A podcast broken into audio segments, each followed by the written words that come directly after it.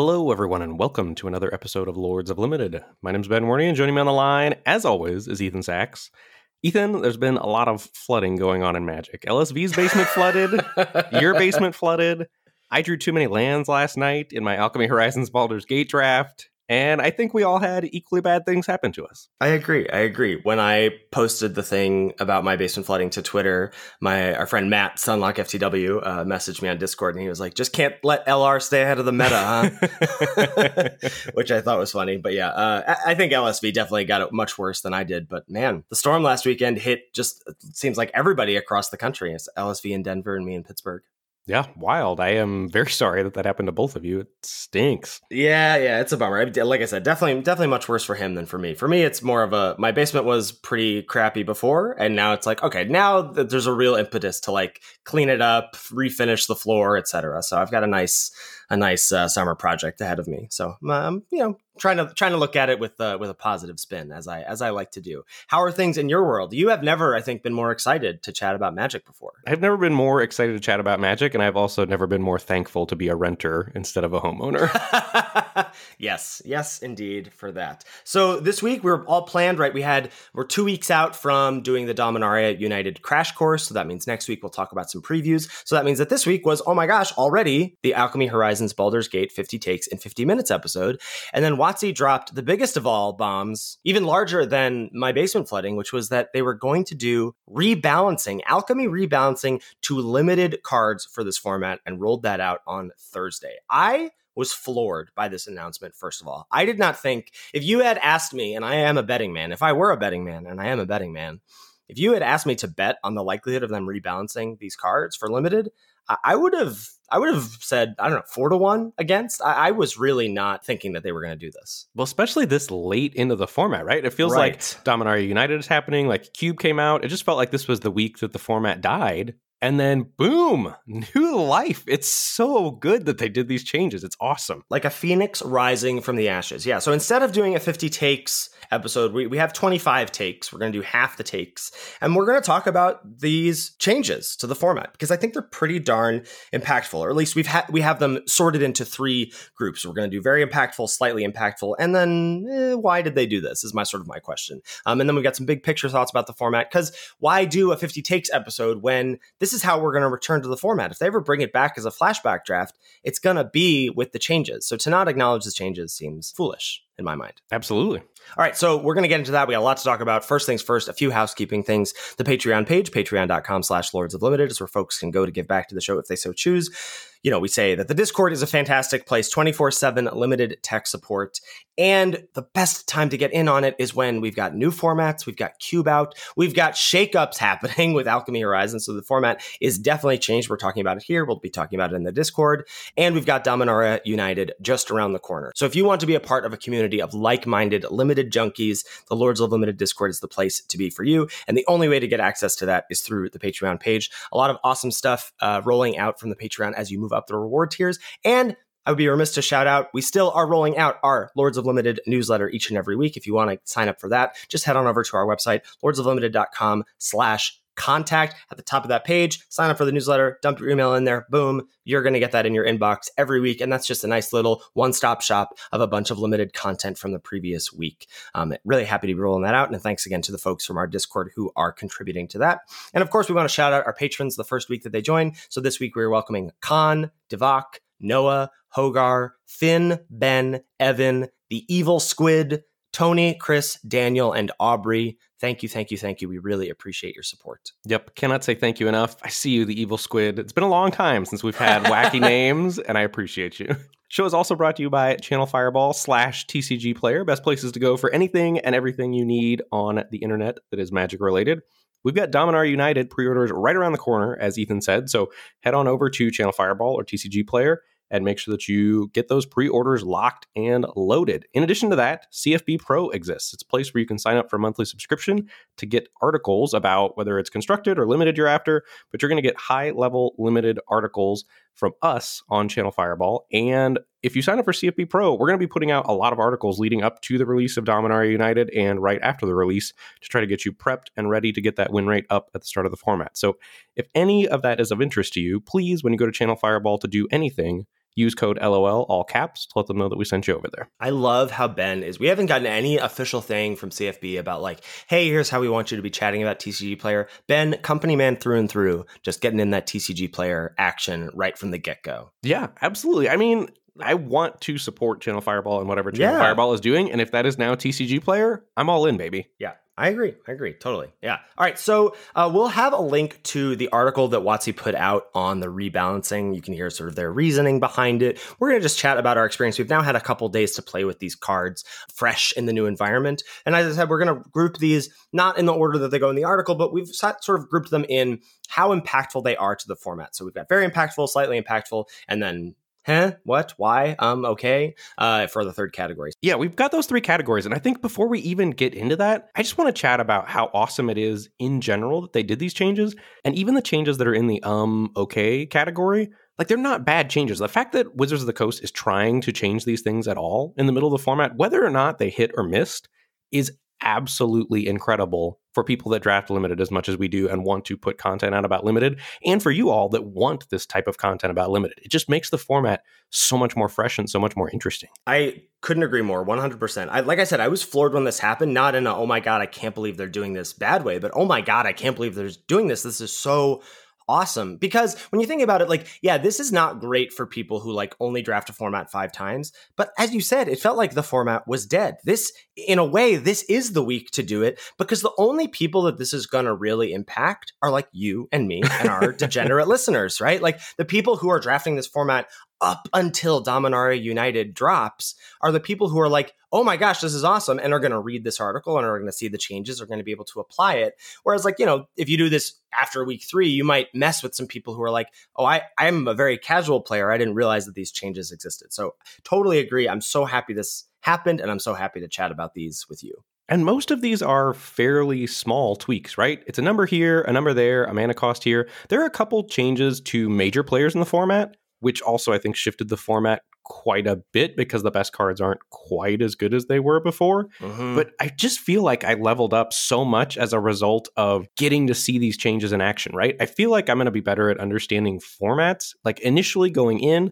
and I think even prepping for it. And just, I understand mana efficiency better than I did two days ago. Like getting to play with Blessed Hippogriff as a one mana combat trick on Tyr's Blessing and a two mana combat trick on Tyr's Blessing is just a world of difference. And it's wild how much of a difference it makes in power level of that card. And then, like, just the ripple effects for the whole format from that. I don't know. This is incredible. And I am stoked to talk about these cards. So let's get into it. Sweet. All right. So first up, we have you come to a river. So this used to be this is the biggest change in terms of like they really overhauled this card. So they used to be one in a blue, instant, either bounce a creature back to their hand or a creature gets plus one plus zero and unblockable until end of turn. Well, that second line of text still exists, but everything else on the card is wildly different. It now costs two in a blue, so a bump up in mana from two to three. It's now a sorcery and not an instant. And now the first mode, instead of bouncing a thing, says the owner of target non land permanent either puts it on the top or bottom of their library. So effectively turning it into a Griptide variant, whatever, Revenge of the Drowned, however you want to think about it, Bury books. That kind of card now exists. So now Blue has a way to actually one for one with a non land permanent. Yes, this being sorcery speed is a bit of a bummer. I mean, certainly. But it's only three mana. You know, it can't be instant and three mana. Yes, I agree. Yeah, yeah, yeah, yeah. I would prefer, I think, to pay another mana to have it be Yes. instant yes. speed. I would be willing. I think it would be a better card at four mana and instant speed. But just the fact that blue has a reasonable way to interact now is big game for blue. I think this is like a super solid card. It's not like actively pulling you into blue or anything like that, but it it gives blue tools that it didn't have before, which is only a good thing for blue. Agreed. Next up, we've got Guildsworn Prowler. This is a huge change to the format, and this card was one in a black for 2 1 Death Touch, and whenever it died, if it wasn't blocking, you draw a card. Now it is a 1 1, which means that your opponents can't just chain Guildsworn Prowlers and bully you into getting two for one. It's now essentially, you know, comparable to the Underdark Basilisk in green, the one in a green one, two Death Touch. It's just not a particularly desirable card. I mean, it's almost worse than Basilisk because Basilisk can at least block one ones, you know? like the fact that this just is whatever, Typhoid Rats for two mana And I mean, I guess like you could get the bonus card if, you know, you sack it to Deadly Dispute or Skullport Merchant or whatever. But th- this card, this is a significant nerf. This went from the best black common in my mind to filler at best. Right, which also has huge ripple effects for how powerful black is, right? Because yes. part of the reason that black was great was because it had this great two drop that was guaranteed almost to two for one your opponent at some point in the game, or trade with one of their very good cards that cost way more mana than Guildsworn Prowler. It's it's really interesting because you know they did all these changes to blue cards as we'll get to, but the most impactful changes in my mind to the format are the three nerfs of three of the best commons because that actually gave blue more of a fighting chance than adding these like random toughness boosts in my mind. And so yes. I think you know I, I was drafting. I think black white was my first post nerf draft that I was doing. And it's such a gut change when you see someone pass you a prowler or a hippogriff because you go from, oh, snap, awesome, got the, oh, wait, that's not that good anymore. you know, like it's really hard to unlearn that feeling. Um, so yeah, Guildsworn Prowler definitely, definitely got nerfed here. Yeah, and I would say, you know, just from I've listened to a lot of podcasts about this and, you know, talked to Twitch chat about it. And I think, you know, the changes of the cards are different, right? Like it does mean you have to pay more attention during the draft. Mm-hmm. And like mm-hmm. I was very nervous during my first draft. I was like, okay, gotta focus up, gotta read all the cards, gotta pay attention. But after that, like it just kind of sunk in. And they have the little alchemy symbol in the top left corner. So you can kind of train yourself to look for that. I, I just think almost all of this is upside for folks that draft a format up until the end of the format. Agreed. Next up, we have Circle of the Land Druid. So this is one in a green for a 1 1. When it enters the battlefield, you may mill the top four cards of your library, and when it dies, you can return a land card from your graveyard to your hand. Well, now, this is a 2 1. This is a 2 mana 2 1 that does all of this stuff. This is a huge buff to this card. I mean, this used to be you hope to wheel it maybe if you're in the weird black green archetype. You know, you could always expect this to wheel. This is now green's best two drop in my mind. Oh, for sure. Black lost Guildsworn Prowler and green got Guildsworn Prowler. Like, this is essentially a two mana 2 1 that's going to draw you a card now. It's just going to draw you a land. I mean, it's not quite as powerful yeah. as Guildsworn Prowler was, but the other thing that this does, in addition to itself just being a powerful card, it also makes green black reanimator super viable, right? Because you're not getting punished for trying to have synergies in that archetype. Like you have a good card that is naturally synergistic in a deck that wants to interact with the graveyard and reanimate things out of the graveyard, which is just a huge buff for that archetype. Absolutely. Yeah. Well, and the next card as well. Yeah. Next up, we've got Druidic Ritual, which is 2G. Uh, you mill three cards, and now you can return your any combination of two creatures, two lands, or one creature and one land, which means late game this is just absolutely backbreaking, in addition to having utility early in the game. The modality of this card now is really awesome because you can, you know, it doesn't affect the board. It's not great, but you can fire this off on turn three, turn four, whatever, and mill yourself, and you're likely to hit a land and a creature if you've got a high creature count in your deck, which you often do in HBG. And then late game, the fact that you just get to go get back my two best creatures is awesome. This modality cannot be underrated. Well, and just in tandem with Circle the Land Druid, right? Like Black yes. Green just has good ways to get a lot of its deck in the graveyard. And so Druidic Ritual then almost becomes a tutor for your good creatures, your good raiders. Yeah, for sure, for sure. Next up, we have Steadfast Unicorn. We have single white for a 1 2, and you can pay three and a white to give creatures you control plus one, plus one, and vigilance until end of turn, but you can only activate during your turn. Well, now this ability costs four and a white. So a mana increase in this ability, which is a huge nerf here. The threat of activation happens a turn later, and your possibility of using this twice in one turn is significantly diminished. Yes. I mean, this is still a good card, right? You're still playing it in white decks. You're just not like jamming three or four of them in your white decks, right? You you want mm-hmm. one, you maybe want the second copy and you're just almost never getting a double activation, but it's still a fine card to include. It's fine. It went from like B minus C plus territory in my mind down to like C minus. Mm, I don't know if I would go quite that low, but I mean, I think we're splitting hairs. I think it's well, so you know, before I think my rankings of the white commons was hippogriff, you know, priest slash humiliation, then this, then the two drops, and now this is below the two drops for me. I think it's on par with the two drops for me. What about Hippogriff? Yeah, next up we've got Hippogriff. Uh, it's the three and a white for a two three flyer that jumps another attacker into the air with it, and it's got the adventure Tyr's Blessing single white to give target creature indestructible. It now costs one and a white to cast Tyr's Blessing, which is just a gigantic change to a Magic the Gathering card. Yeah, so it's so interesting. You think of these changes in the context of it's just a mana more, it's just a mana less. When it's twice as much mana, or half as much mana, or twice as much power, or half as much power, that's very impactful, right? Like this, the fact that you cannot hold up this and Patriarch's Humiliation is huge you really just like can't slot this in along your curve as much anymore. It really makes this card a lot worse in my mind. Well, it's not like a lot worse. I mean, it's still good. Like it's still a B minus. It still pulls you into white, right? But the thing, the thing that it does to white more overall that opens up the other colors so mm-hmm. much more is that like you can't go two drop into attack you with my two drop, cast Tyr's Blessing when you block, make my thing indestructible, and then play another two drop. Like it's not quite as backbreaking tempo wise. You know what I mean? Yes. Like yes. you still get two for one by it, but it's often at the cost of your entire turn to two for one your opponent with the Tyr's Blessing side of the card. Like you're not often double spelling with Tyr's Blessing now, which is just right. a big change to how the games play out, right? Because it gives the other colors just a little bit more breathing room to try to stabilize, which is often all decks that are trying to stabilize need, is just that little bit of extra breathing room. Playing a mana off curve to keep up Tyr's Blessing wasn't that big of a deal, right? You could sort of make some concessions of, oh, maybe I'll wait to cast this card next turn so I can just keep holding up this trick just in case.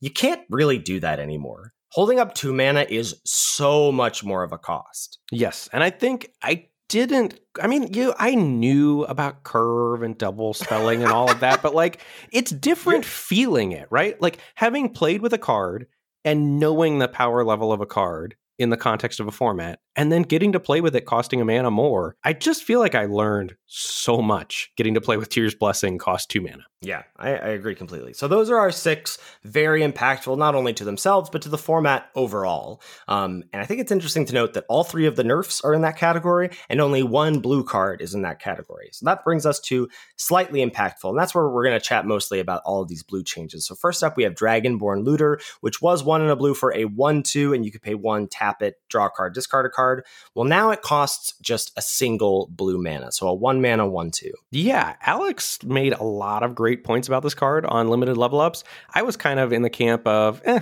this change doesn't really matter that much. And honestly, I'm still kind of in that camp. Like I'm not super jazzed to put Dragonborn Looter in my deck, but uh, if you're not listening to limited level ups, you absolutely should be. Alex made some great points about the efficiency of this card, like getting a chance to loot on turn two now before you play your three drop, which is really like the key turn for blue green decks to make sure they hit a ramper or their third land drop to be able to cast their ramper. So, all told, I think there are a lot of small things that make this card better, but it's still not a card I'm picking highly. I agree. I agree. This went from a card that I'm hoping to never put in my deck to a card that I think is totally fine to include in those blue dragon decks. Yes. Next up, we have lumped in five cards under the blue toughness boosts. So we won't be reading all of the text of these cards, um, but Pseudodragon Familiar was a 2 1, now it's a 2 2 flyer. Young Blue Dragon was a 3 3, now a 3 4 flyer. Kenku Artificer was a 1 1, is now a 1 3. And the two specialized uncommons, Vol Eager Scholar, now a 2 2 on the front and a 4 4 on the back. Alora Rogue Companion, and now a 3 3 on the front and a 4 4 on the back. So all of those uh, toughness boost of one, except for Kenku Artificer, which got a toughness boost of two. What are your thoughts on these changes? Largely, I don't care that much. The two that I'm most interested in are Young Blue Dragon and Pseudodragon Familiar. The Dragon Familiar, because it doesn't just auto trade with your opponents uh, Pilgrim's Eye or their Shambling Ghast. Like that's big game for this card. So the fact that it can reliably pressure a little bit more makes, I think, blue white tempo decks in particular a real thing now, whereas they weren't before. Um, and Pseudodragon Familiar is a part of that. And then Young Blue Dragon just being able to block cards like three ones that are running around when it comes down also is a, a fairly significant change to me, I think. Yeah, and I think I would I would dump in Alora being a 3-3 now, though I, I, really don't think that's the kind of card, you know, if you're building your deck correctly with Alora, or if you're including Alora in the correct decks, you really don't want to risk this in combat. Like before, I guess your opponent could just freely attack with their vampire spawn into your Alora and you're never blocking. But honestly, now if you play Alora and they attack with their vampire spawn, unless you're life total is dangerously low, I'm still probably not calling that bluff because Alora is probably very important to what I want to do in the game. Right. And also just something as simple as it doesn't tie to your opponent's random improvised weaponry, right? Yeah, like, yeah, All yeah. of these things do matter in some sense or another. hmm I agree. All right, moving on, we've got Manticore, three and a black for the 2 1 flash flyer that when it ETBs, you can destroy target creature and opponent controls that was dealt damage this turn. It is now a 3 1 flyer, which has been pretty nasty. Yeah, I mean, this was a card already that you were including sometimes. You know, if you just found yourself light on removal, if you had a lot of things that maybe like your opponent was going to have to block, like maybe you found yourselves in doing some sort of blue black sneaky deck, you had some Hoard Robbers. I don't know. Like, this was still a card that I would play some amount of the time. And now it's just better. Like a 3 1 flyer is so good. Like it's got the problem of Pseudodragon Familiar used to have of, hey, it randomly dies to a Shambling Ghast Death trigger or trades with the Pilgrim's Eye. But I- I'm pretty happy with this boost. Yeah, definitely upside. Next up, we have Eyes of the Beholder. This was a six mana instant. Target creature gets minus 11, minus 11 until end of turn. Now it's five mana, three black, black instead of four black, black. Yeah, this is fine. I mean, it went Yeah. from like hoping to not include to maybe willing to include. Like, if you don't get some Grim Bounties, you're fine to play an Eyes of the Beholder now. Whereas mm-hmm. before it was like, oh my God, I guess I have to play Eyes of the Beholder, you know? Right. Yeah. You're looking at, you're like Baleful Beholder and Eyes of the Beholder as your clunky, you know, hope filler six drops and trying to choose between them. And now this, this getting a bump down is pretty nice. Next up, we've got Emerald Dragon, 4GG for the 4 4 flying trample. It's got the adventure that uh, you can counter a non creature activated or triggered ability. It now has Ward 2 instead of trample, which I think all told is upside on this card, but a minor change. Yeah, minor change, like a little boost to dragons, makes this not interchangeable with Chardalyn, the uncommon artifact, six mana, four four flyer. But uh, yeah, it's fine. Next up, we have all three of the uncommon orbs. These were the orbs that tapped for either. These were the three mana rocks, either in red, blue, or green. They tapped for those respective colors, and they gave some sort of boost if you had used that mana to cast a dragon spell. So the green one gave it a plus and plus one counter and hexproof. Red gave it haste. Blue let you scry two. Now these orbs tap for a mana of any color. This is, I think, the biggest boost to the dragons deck as a whole. Yeah, for sure. The green orb in particular, giving plus one plus one and hexproof, but also just tapping for a man of any color, is big game now. Like all of a sudden now you can tap the green orb to play Dragon Looter for a single blue as a 2 3, which is all of a sudden a very relevant card. Like that was one of the points that Alex brought up on limited level ups. And I was like, okay, I see what you're selling there. Like that's that's a real game, you know? Yeah, that's a that's a really big improvement, I think, because a lot of the times the choke points, because we can't draft lands, as we'll talk about, I think that's a feature, not a bug in this format. But because you can't draft lands as fixing in this set, um, you do have a choke point in because it's not like red green dragons or blue red dragons or blue green dragons. It's Temur dragons. When you're drafting a dragons deck you're touching all three colors. And the more flexibility you have to dip further and further into those colors for uncommons for removal for even double pipped things um, the better those decks are. And so the orbs being able to tap for any color of mana is a pretty big change. Yeah. And that green orb curving into Lozhan now, turning it into a 5 3, like, and just helping you cast it actively. Super big game. a five three that they can't grim bounty that turn so you like know you're gonna untap and get to at least get one trigger off of it that's so awesome Yes. Next up, we've got Young Red Dragon. This is three in a red for the 3 2 flyer that can't block, and it had an adventure for one in a red to make a treasure. This is now a 3 1, and it can block. This is a, a huge shift in my mind, just in not in terms of like, is this now a great card? No, but before this was a card that I think was an F. It not being able to block was really bad, and now I think it's like in the in C range. You know, the, the fact that again, Temur Dragons is getting this boost. Maybe the Treasure Adventure matters a little bit more, helps you ramp, helps you fix whatever, and now you've got a body that's a nice three one evasive threat, but also a three power thing that can trade off if you need to. Just actively bad for my win rate because now my opponents that have been putting this card in their deck are going to get pseudo rewarded instead of just absolutely savagely punished. Uh, rip Ben's win rate. Lastly, we've got Navigation Orb. This is a three mana artifact. You can pay two, tap, sack it, search your library for up to two basic land cards and or gate cards. Reveal them, put one onto the battlefield tapped, and the other into your hand, then shuffle. Well, now that activation is only one mana instead of two mana, which is a big shift. I don't think this card, like, again, slightly impactful to the format. Hugely impactful to this card because it's now much closer to a colorless cultivate than it was before. Three mana, then two mana to get this effect was a lot of not affecting the board. Three mana, then one mana. It's as we t- we're talking about with, a lot but- of not affecting the board. well, but I mean, as we're as we're talking about with Blessed Hippogriff, like you can slot in one mana along your curve pretty easily, right? That's that's not that hard. Slotting in two mana along your curve is a big cost. yes, I agree. This is a much better and more playable card now. Yeah. All right, that brings us to our last category of cards, which are the um okay cards. And again, I just want to reiterate, they could be 30 cards in this category. And the fact that Wizards still did this is amazing. Like just to be perfectly clear about how we feel about the alchemy changes, because I think sometimes, you know, it's hard when you're, you're listening to a certain portion of a podcast. You're like, ah, they're being really negative right now. Like this is awesome that WotC made changes to the format. Yes, we are we are we are very pro alchemy changes to limited here. Uh, right. First up, we've got Water Weird, which is uh, four mana for three four and blue. When it deals combat damage to a player, put a plus one plus one counter on Water Weird if the top card of your library is a non-land card. Otherwise, you may mill a card. All of that still exists. It now has an activated ability of one and a blue to get plus one minus one until end of turn. Yeah, this card didn't matter before and it doesn't matter now. Exactly. That's going to be, I think, the summary of all of these cards in my mind. Except, except Ben has an argument for one card. What, what's up next? Next, we've got Goggles of Night, which is now absolute fire. So this was two mana for an equipment, and you could pay two to equip, and whenever equipped creature dealt damage to an opponent, you got to draw a card. Equip is now one, not two. You said it yourself. You can fit one mana along your curve a lot easier. I think blue white tempo decks are much more of a thing now than they were before. And I think Goggles of Night, while not a good card, I think is a much more reasonable include in that style of deck. To harken back to the Crash Course, Ben, where you were lobbying hard for this card, as you often do with these kinds of effects, um, I said I think you will never cast this card. Have you cast this card? I have not cast this card. Well, I'm so happy for you now that it's so busted with this equip cost reduction that you can cast it now. You can put it in your deck now. I appreciate that, friend. Yeah. Uh, next up, we've got Baleful Beholder. This is four black black for a six five. When it enters the battlefield, you choose one of two modes. You can either give creatures you control menace, or you can have an opponent sacrifice an enchantment they control. Well, now Ben, it's a six mana seven five. I mean, sure. Give me an extra point of power. I'll take it. I, so it's so that just seems so random to me. Like, was this card a card that they really wanted to be just just ever so slightly better? I mean, I do knows, but like, Yeah. let's let's not poke fun at WotC. We want we want more of these changes. Okay, okay, okay, okay. Next up, we've got Sigil of Myrkul. This was two and a black for the enchantment. It now costs one and a black instead of two and a black. And it says at the beginning of combat on your turn, mill a card. When you do, if there are four more creature cards in your graveyard, put a plus one plus one counter on target creature you control, and it gains Death Touch until end of turn.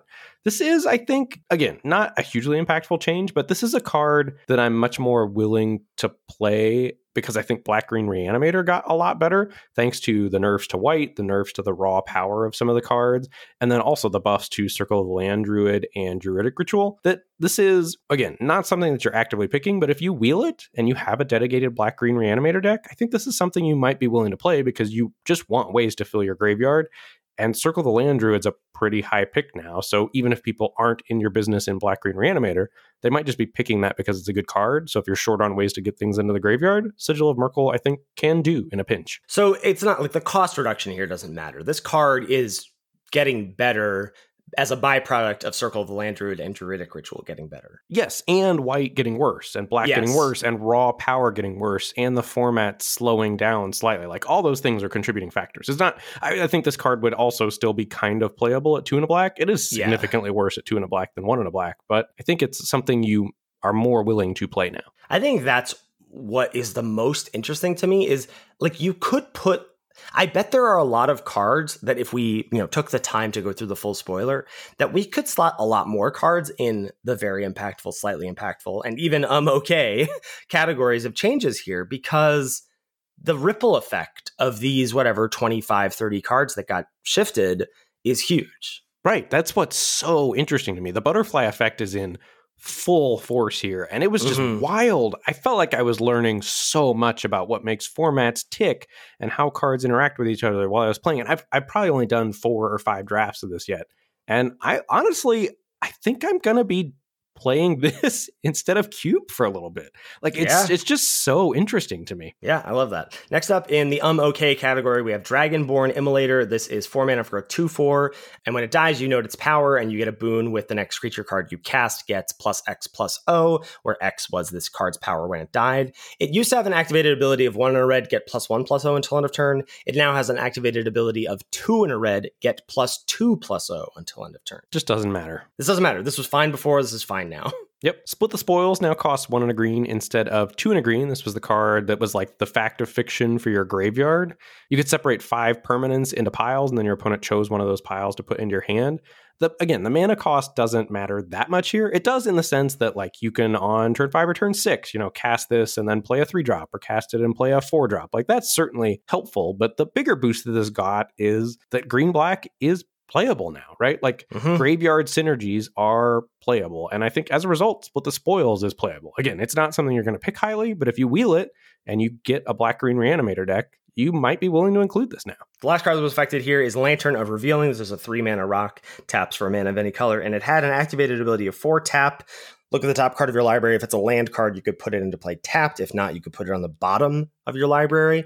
Well, now that activation is three instead of four. Obviously, mana reduction makes this better, but like this is this was you know fine if you needed fixing before. It's fine if you need fixing now. Yes, completely agree. All right, Ben, talk to me about how the changes affect the big picture of the format. I mean, we've sort of been doing it as we go along here. I think white still very good.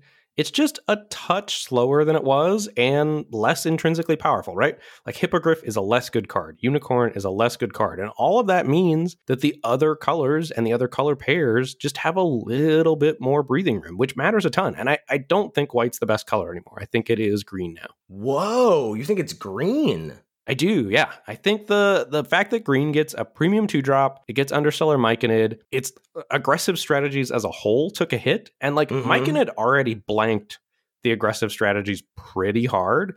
And I think Mhm. the fact that they're just that much worse and green's that much better means green's really good now. Like imagine Ye- going Circle the Land Druid into Myconid, into Owlbear, into like a six drop. Like your opponent is just super dead, right? That's that's a huge shift. If green was the fourth best color before, which I think it was, now it's the best. But you're really selling me on it. Premium two, premium three, Owlbear's great, band together's fine interaction, and and the fact that all these other things are opened up. The the ripple effect of those three nerfs, I think, cannot be understated. Prowler getting worse, Hippogriff getting worse, and Unicorn getting worse really is, I think, the three cards that matter the most here. Right. And Guildsworn Prowler was part of what made black so busted, and green gets that now. In addition to Myconid. it's so strong. Yeah, no, that's really, really interesting. I love that. Um, the format as a whole contains less raw power and speed. You know, there, there's again a ripple effect of those three cards getting uh, nerfed that not only makes black worse, makes white worse, but in tandem makes red worse because red's best pairings were with those two colors and it relied a lot on those kinds of cards. You know, obviously you're happy with your Dragon's Fire and your uh, Genasi Rabble Rousers and your Hobgoblin Captains, but you really were leaning on those other three cards as well, and now you don't get those. Yeah. The format, I think, is fundamentally different as to what you're incentivized to do. I mean, like, Double Team is still busted, and like, you can definitely still play aggressive decks, but they're not head and shoulders above the rest of the things to do in the format, which is just wild because these changes weren't like by and large that drastic. I mean, like Yeah. the changes that mattered were like four or five cards, but they mattered so much in what they incentivized you to do and what you're incentivized to do now. Yeah, it does seem like, I mean, I know they'll never do this for just normal limited sets. I mean, hopefully, my, my hope is we get an alchemy set, an alchemy limited set every summer. This replaces the core set. And they do this, hey, four weeks deep, we're going to tweak a handful of cards. That would be so sick if we got that every year. I completely agree. All right, what else? Green, as we said, I think now the best color, thanks to those buffs to Circle the Land Druid, Druidic Ritual, and just you know the nerfs to everything else. And I think even more interesting than green being the best color is just that the door is open for synergy to exist now, right? Like raw power pushes out synergy because you get the power always all the time. Whereas synergy, like you have to do some work to get the power. And because there's less raw power, green black reanimator, like I said, is a thing now. The Temur Dragons decks, like you can get rewarded for going deep on Temur's Dragons because it's not just as easy to jam like white card, white card, white card, attack you, make my thing indestructible, kill you dead. You know, like that is Mm-hmm.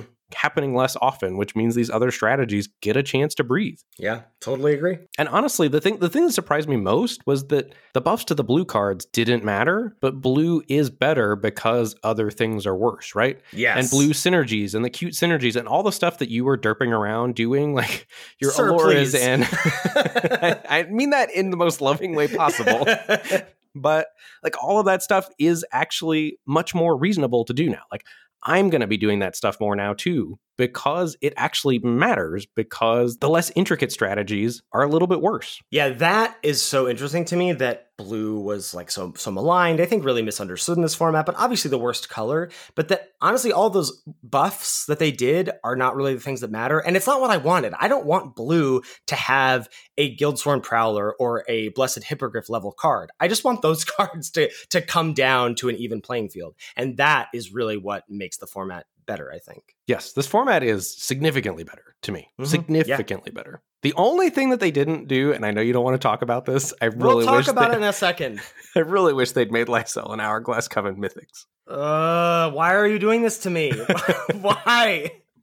I'm sorry. That's how I feel. I can't change how I feel. Oh my goodness. All right. Well, we're going to take a quick ad break and then we'll be back with 25 takes in 25 minutes. After years of fine print contracts and getting ripped off by big wireless providers, if we've learned anything, it's that there's always a catch. So when we first heard that Mint Mobile offers premium wireless starting at just 15 bucks a month, we thought, what's the catch? But after talking to them, it all made sense. There isn't one. Mint Mobile's secret sauce is that they're the first company to sell wireless service online only. They cut out the cost of retail stores and pass those sweet savings directly to you. For anyone who hates their phone bill, Mint Mobile offers premium wireless for just 15 bucks a month. Mint Mobile gives you the best rate whether you're buying for one or a family. And at Mint, families start at two lines. All plans come with unlimited talk and text plus high-speed data delivered on the nation's largest 5G network. Use your own phone with any Mint Mobile plan and keep your same phone number along with all your existing contacts. Switch to Mint Mobile and get premium wireless service starting at just 15 bucks a month. To get your new wireless plan for just 15 bucks a month and get the plan shipped to your door for free, go to mintmobile.com slash lol. That's mintmobile.com slash LOL. Cut your wireless bill to 15 bucks a month at mintmobile.com slash LOL. And now back to the show. All right, Ben, you ready to get 25 minutes on the clock here? Let's do it. All right, first up, we've got Alchemy Horizons Baldur's Gate is the most controversial limited set we've ever seen since starting the podcast, and possibly just ever full stop. Yeah, I loathed this format when it came out. I have come around in the format's midlife to it being a totally fine format and not just for me. Like, I think it was not the format for me. And now, post alchemy changes, like, I'm into this format. Like, I'm to be playing it, I think, instead of Cube, like I said for a while. Yeah, I, I think like th- it'd be so interesting if we could have some alternate dimension where the magic community didn't have such a strong, or part of the magic community didn't have such a strong anti alchemy feeling. Because I would love to know what folks' thoughts were about the format with decoupling that sentiment. Because I think that really helped pile on to the negativity about the set. And I think you know the that everyone went in thinking it was going to be, myself included, thinking it was just going to be Adventures in the Forgotten Realm 2.0, which we'll talk about in a second, but it really wasn't. Yeah, I think I think this format really just got a bad rap, and obviously the camps of enjoyment or assessment of this format are quite split. Yes. Next up, Double Team is an incredibly powerful limited mechanic. I said it when we saw previews. I sent you a message that said Double Team is busted, or am I crazy? And turns out Double Team was busted, and I was not crazy. Yeah, even the worst double team cards, whether that's the 2 2 Menace Beetle, whether that's my fave Lizard Folk Librarians, you know, even those were good. Like just the fact that you got to draw cards from attacking, which is those are the two things you want to do in Magic, right? You want to attack and you want to draw cards. And the fact that you got to do both of those, you were rewarded for doing one and then got the other, uh, really, really powerful. Yeah, and the fact that just changing those few cards means that, like, Double Team, despite as powerful as it is, you know, there are other things that can compete with it, is just a nod to how sweet, you know, those green cards are as well, even though you're not drawing cards. Yeah, well, and the fact that no double team card was touched, and that would have been in my mind like the first thing, or like, can we make something nerf double team in some way?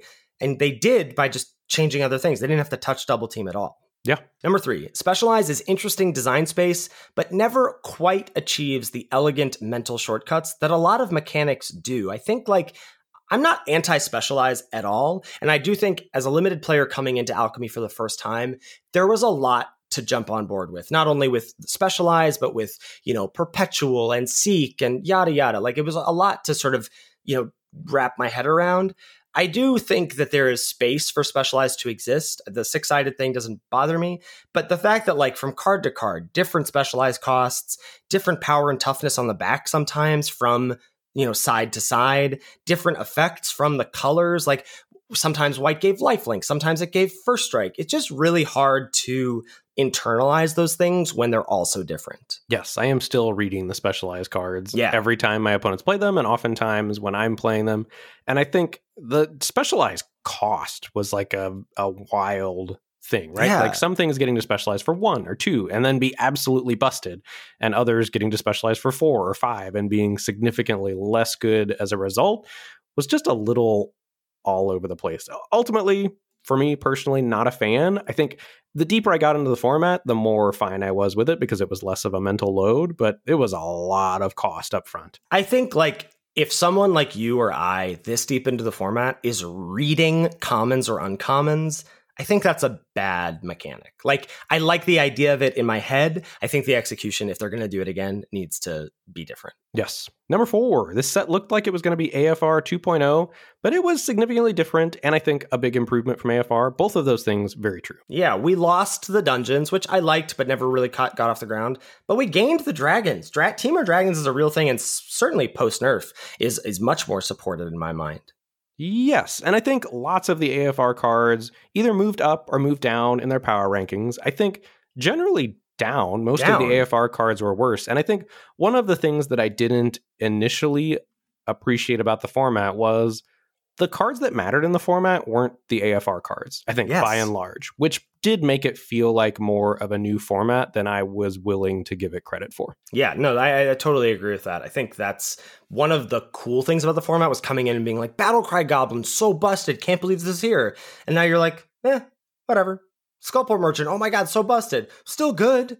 I wouldn't say busted. Like a lot of the cards just either stayed the same or got worse. And I think that's really cool. Yes. Number five, Alchemy Horizons Baldur's Gate has more fun and more importantly, supported build around rares than we've seen in a long time. I mean, so much so that we devoted a whole episode to them. Yes, I think the rares in this format are very good. I think they were overshadowed a little bit by the power at common and the aggressive nature of the format, but I certainly think if they were good and interesting before, they're going to be even better now post nerf.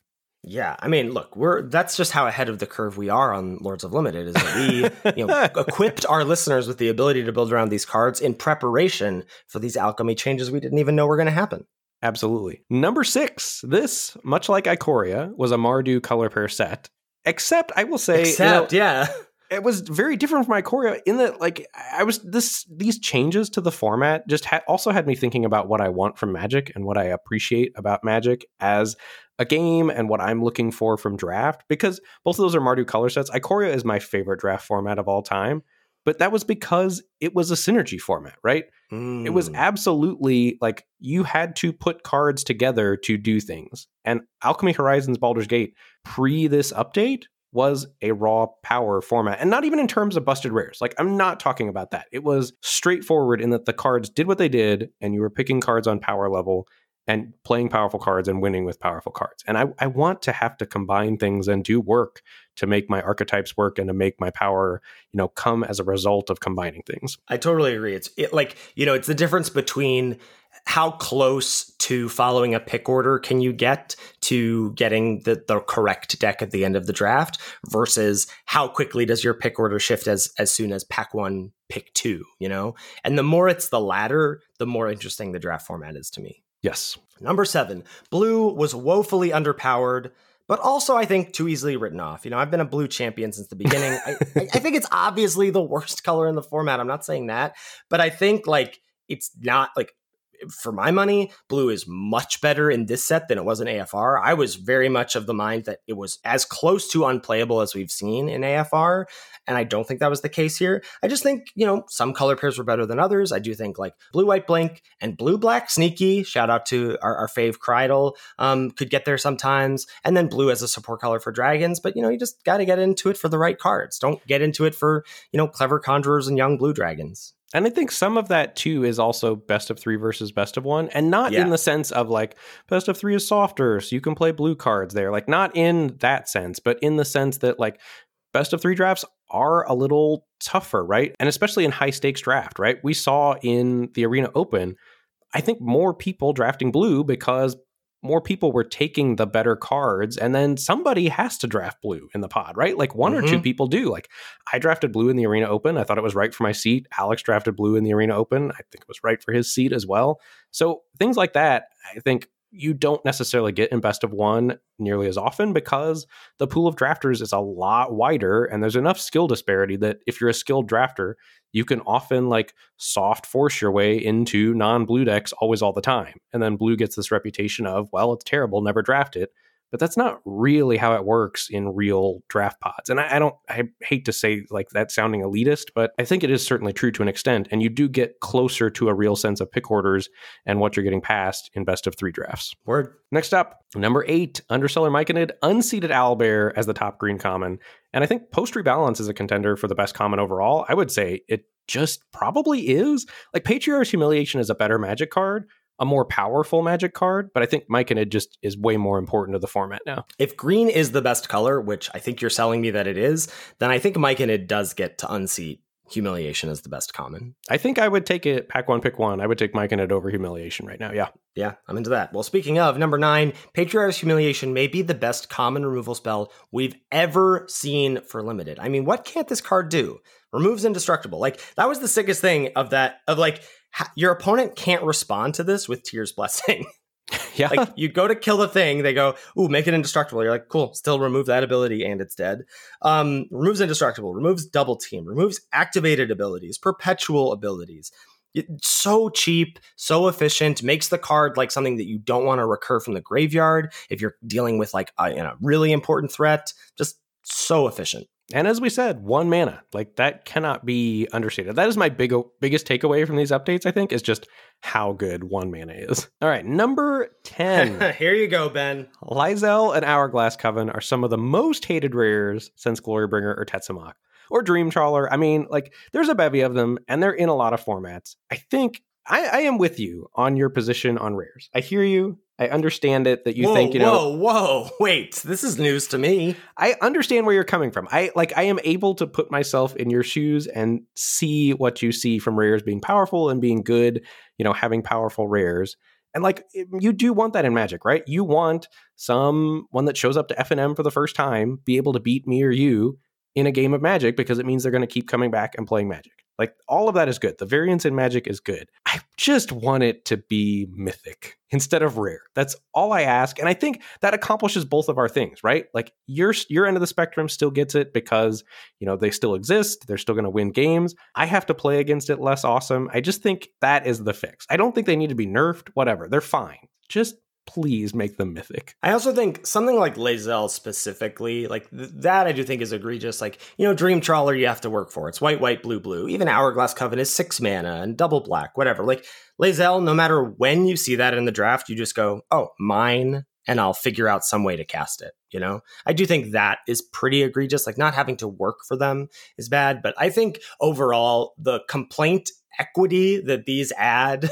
to uh, to the limited community is just atrocious in comparison to uh, you know how actually powerful they are. Yeah, I mean these two cards are a large part of why I hated the format the first week of the format because I played against them over and over and over again, and I know it's all evens out. Like I I understand all that, but you just I just feel it way more than you. I'm sorry, I'm not as mentally disciplined. Well, we'll get well. Maybe we'll talk about that when we get to uh, our New Year's Eve episode. talk about some uh, some resolutions. Number eleven. While you couldn't get fixing from non-basic lands, there was still a lot to go around, and it was a cool feature of the format. I think, like Pilgrim's Eye, Prophetic Prism, Treasures, now the orbs, the lantern, etc. You had a lot to choose from in varying degrees of, hey, this is gonna like add some amount of filler to your deck. I didn't even mention like Myconid obviously being just great. Um, but you had a lot to choose from that made drafting and deck building really interesting. Like, ooh, can I splash this? Can I take this off color rare, whatever? I thought that was a that was nice, especially coming off um, a lot of formats where we had non basic lands to draft. Yes, as you said earlier, feature not a bug. Number twelve, the official Lords of Limited Gold Uncommon Power Rankings. In the number one spot, Minthara of the Absolutely Broken. number two, OG the Exquisite Blade. Number three, Random Krydle of Baldur's Gate, though. Number four, Liara of the Flaming Fist. Number five, Lozhan, Dragon's Legacy. Number six, Kalain Reclusive Painter. Number seven, Kagha Shadow Archdruid. Number eight, Korlessa Scale Singer. Number nine, Thrakkus the Butcher. And bringing up the rear, number 10, Trelasarra Moon Dancer. I mean, these are not in rankings of where we think those color pairs exist, but just where we think these cards in terms of power level exist. Minthara was just such a sick card. Absolutely absurd. Although I played a game last night where my opponent had it up to like seven or eight intensity counters and just a flooded board. They had Minthara and uh, Jan Jansen, and they were just like Oh. go- going off. Oh my god. But I was able to stabilize because I had so many Undercellar Myconids. And so I lasted like eight or nine turns and then finally drew a removal spell from Minthara and killed my opponent with two Dread Linnorms. It was awesome. wow. That's awesome. All right, next up, number 13. Viconia Nightsinger's Disciple was the mythic uncommon of the set. I floated this a Yeah. couple weeks ago and you poo pooed me. There's cards like Rasaad and Sea Tower Imprisonment too. Yeah, I think this is the best uncommon in the set. Rasaad and Sea Tower Imprisonment, I think, are like whatever on 17 lands, higher than it. Viconia just the the nerfing of graveyards cannot be understated. The cheap specialized cost cannot be understated, and the blue backside of this cannot be understated. I hated this card before, and I was playing Black Green Reanimator last night, and my opponent played Viconia, and I just conceded. I was so mad. Like it was like it was like uh, in stupid what you call it, Midnight Hunt. Like just Mhm. your graveyard stuff being nerfed by an already busted card in the three four that could exile two things. What was that card called? Diregraf Horde. Yeah, I was just so mad. I was like, I don't want to play with you. I'm taking my cards and I'm leaving the sandbox. I had a deck the other day with double Viconia, and I was playing against someone who then came in, into my stream, or I forget if they contacted me on Twitter, but they were like, "Yeah, you played Viconia on turn two, and my whole deck is built around Ascend from Avernus." Oh I was like, no! I was like, "I'm so sorry. yeah, that's just not fair. Yeah, the card is broken." Number 14. Even though two for ones were abundant, interaction was still incredibly important. And I do think this was the, one of the reasons that blue and to a lesser extent green suffered. Blue had no removal worth playing pre balance, and green only has band together. Um, I just think you, you really got to be able to, especially if you can, you know, think about killing, even if you're just killing derpy soldiers of the watch. If you kill that before it gets an attack, you're killing two things with your removal spell. Yes, you're always firing off removal on double team things. I think, given the opportunity to. Yep. Number 15, White had an abundance of two drops that continued to shift in pecking order until the set rotated. I think Flaming Fist Duskguard eventually came out on top. I don't know. Personally, I like Soldiers of the Watch, the 2 1 double team, but I'm a sucker for card advantage. I think Mhm. the aggro experts in our Discord say that Flaming Fist Dust is the best, and I think they are better at playing aggro than I am, so I will will trust them on that. It's so funny that Steadfast Paladin is the worst of these three. Like, I think that's the that's the no question. That's in third place. I I guess. I mean, I also kind of like that card more than Flaming Fist Dust card, but I mean, Now, that just makes me a l- bad aggro player. Let me, let me ask you, then, where does Borskir Tollkeeper rank? Oh, highly above all three. That information that you gain, for those of you that don't know what we're talking about, Ethan and I have an ongoing shtick about Borskir Tollkeeper. I really think the information matters So a reasonable amount, and he thinks that it matters not at all. So every time it's cast on one of our streams, we always heckle the other person about it. Uh, we have a good time. We have a good time. Now, number 16, the data for this set really didn't paint a complete picture for me. I, I will say it did help me to understand the power of Hippogriff, Patriarch's Humiliation, Myconid, and Unicorn, pre balanced for those cards. But I also think it really led people astray to play too many Dread Linnorms. I mean, we we may be the only people who think Dread Linnorm is just fine, not busted, and not enough Genasi Rabble Rousers, which is also busted. Yes, Genasi Rabble Rouser is illegal on turn two. and I think Dread Linnorm also big winner uh, after the post balance changes. I think it, it got better than it was. Um, and I'm certainly willing to pick it more aggressively now because I, I actively want to get into green a little bit more.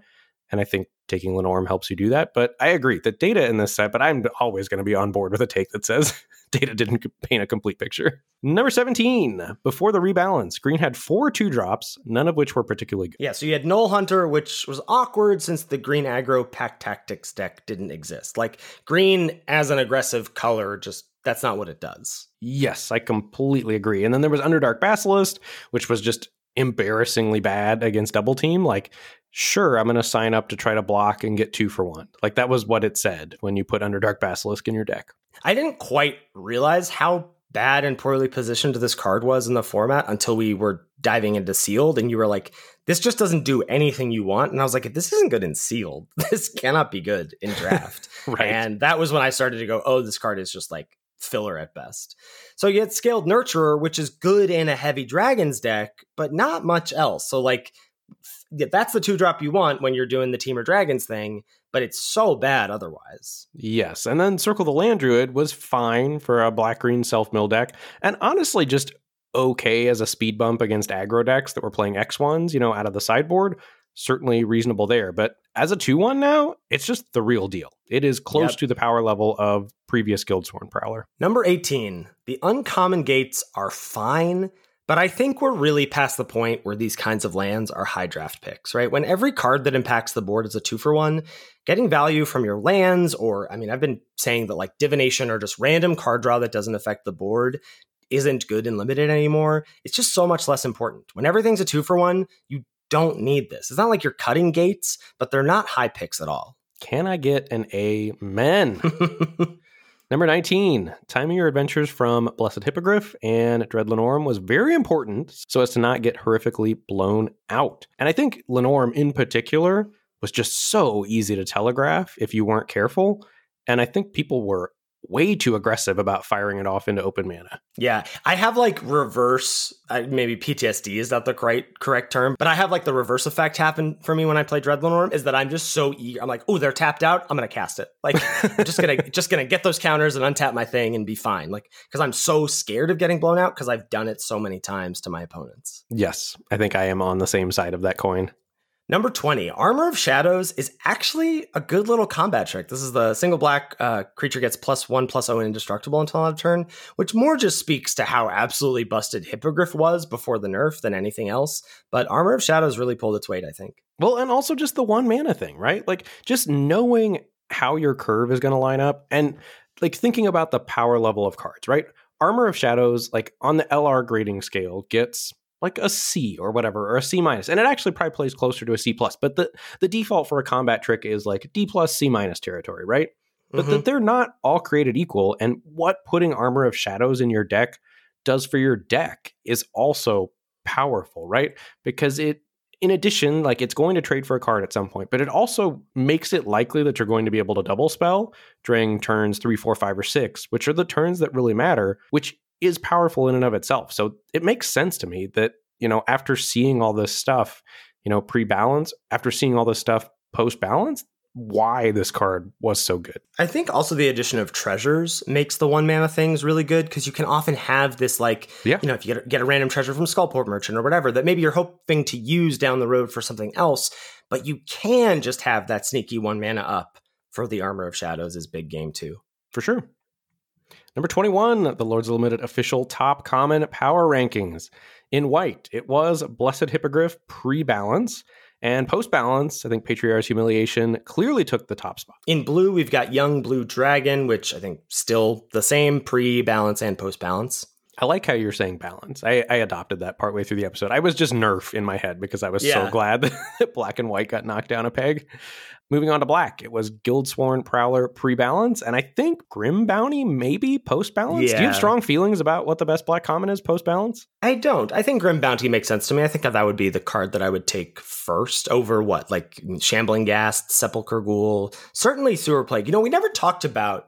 We were really high on Sewer Plague. This was the thing I should have put that in the the point about the data pointing me to this card because I was high on this card, confounded by the fact that this was number six in the like black common rankings. This card definitely moved down significant pegs for me as the format progressed. Yes, I agree. Um, so yeah, I think Grim Bounty top black common. In red, I would say Genasi Rabble Rouser. The data would tell me it's Dragon's Fire. Um, I think you could you could pick or choose, but I, I'm I'm Team Rabble Rouser. I, they're both very good. I don't care which one I take. Maybe post balance, it is Dragon's Fire. If if aggro got worse, if red got worse, like Genasi Rabble Rouser probably got worse because Prowler and Hippogriff and Unicorn are worse. That checks out with me. I think I would. I think I would say Dragon's Fire post balance, and I think pre balance. I would say you could give me either one. I would probably take the first Genasi Rabble Rouser pre balance, mostly because I'd be hoping to get Patriarch's humiliations. But Right.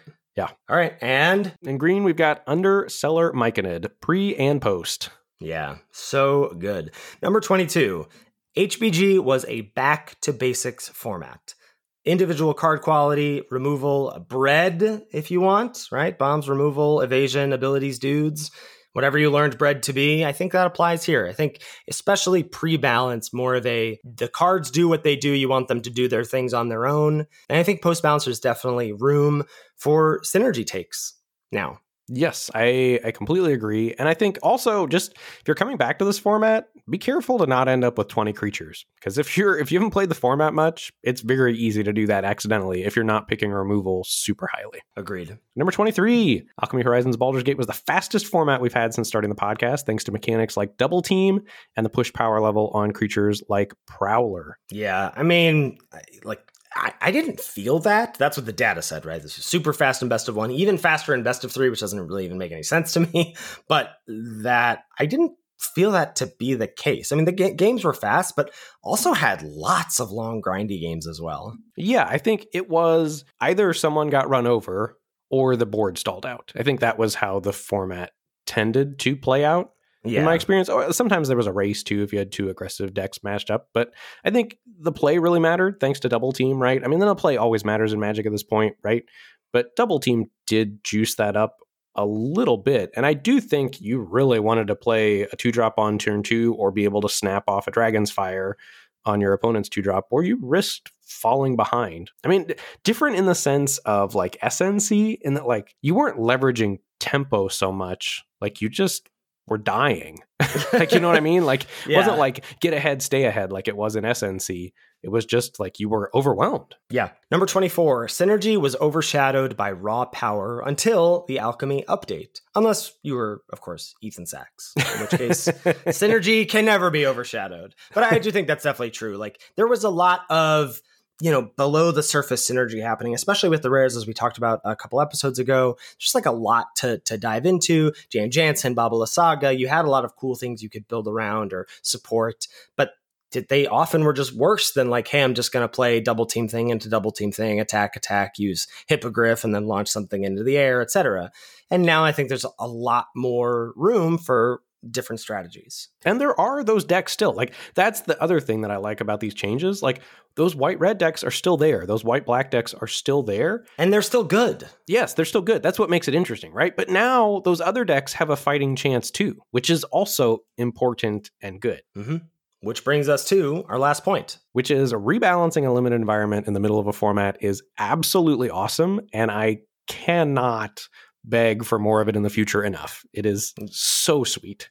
Yeah, I mean, I think if you and I had our druthers, they would do this to literally every limited format. Like three weeks, four weeks before it rotates, they just go, here's 20 card changes.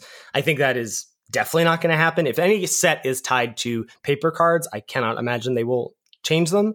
But like I said before, if we can get one alchemy set of summer and that replaces the core set draft environment and they do this same little shakeup, maybe even a week sooner, I, I will be so happy.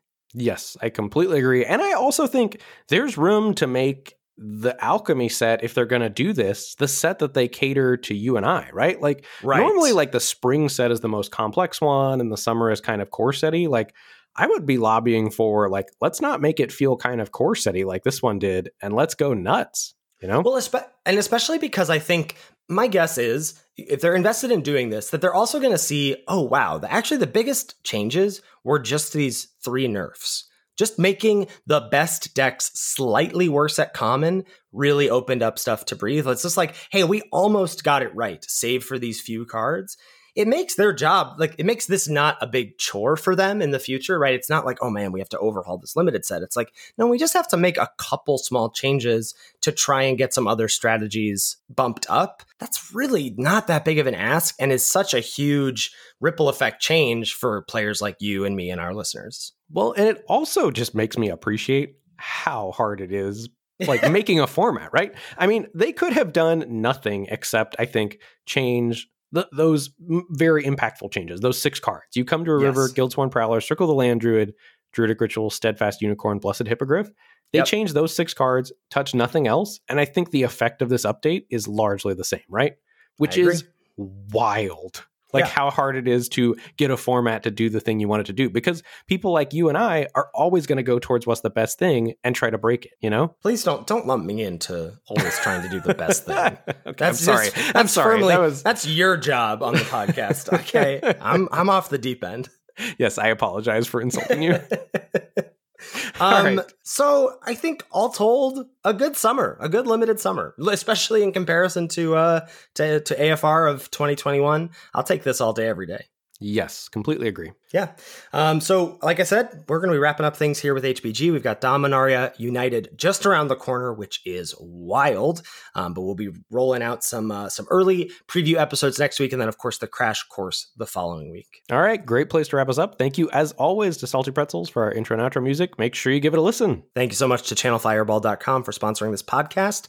If you're heading over to CFB for any and all purchases, signing up for CFB Pro, as Ben said, we're going to be dumping a ton of limited content on CFB Pro early in the format, try and front load that article content on the pro side of things. You, me, and Alex are going to be doing that. So if you're interested in that, head on over to channelfireball.com and use code LOL when you make any and all purchases. Let them know we sent you over there. You can check us out streaming. I'm at twitch.tv slash Lord Tupperware. Ben is at twitch.tv slash Mr. Metronome. Mr. is spelled out. We're both under those same usernames on Twitter, and you can tweet at the podcast at Lords of Limited. If you've got any feedback about the show or any questions, shoot us an email at lordsoflimited at gmail.com. Thank you so much for listening, and we'll catch you next week for another episode of Lords of Limited. Thanks, everybody. See you later.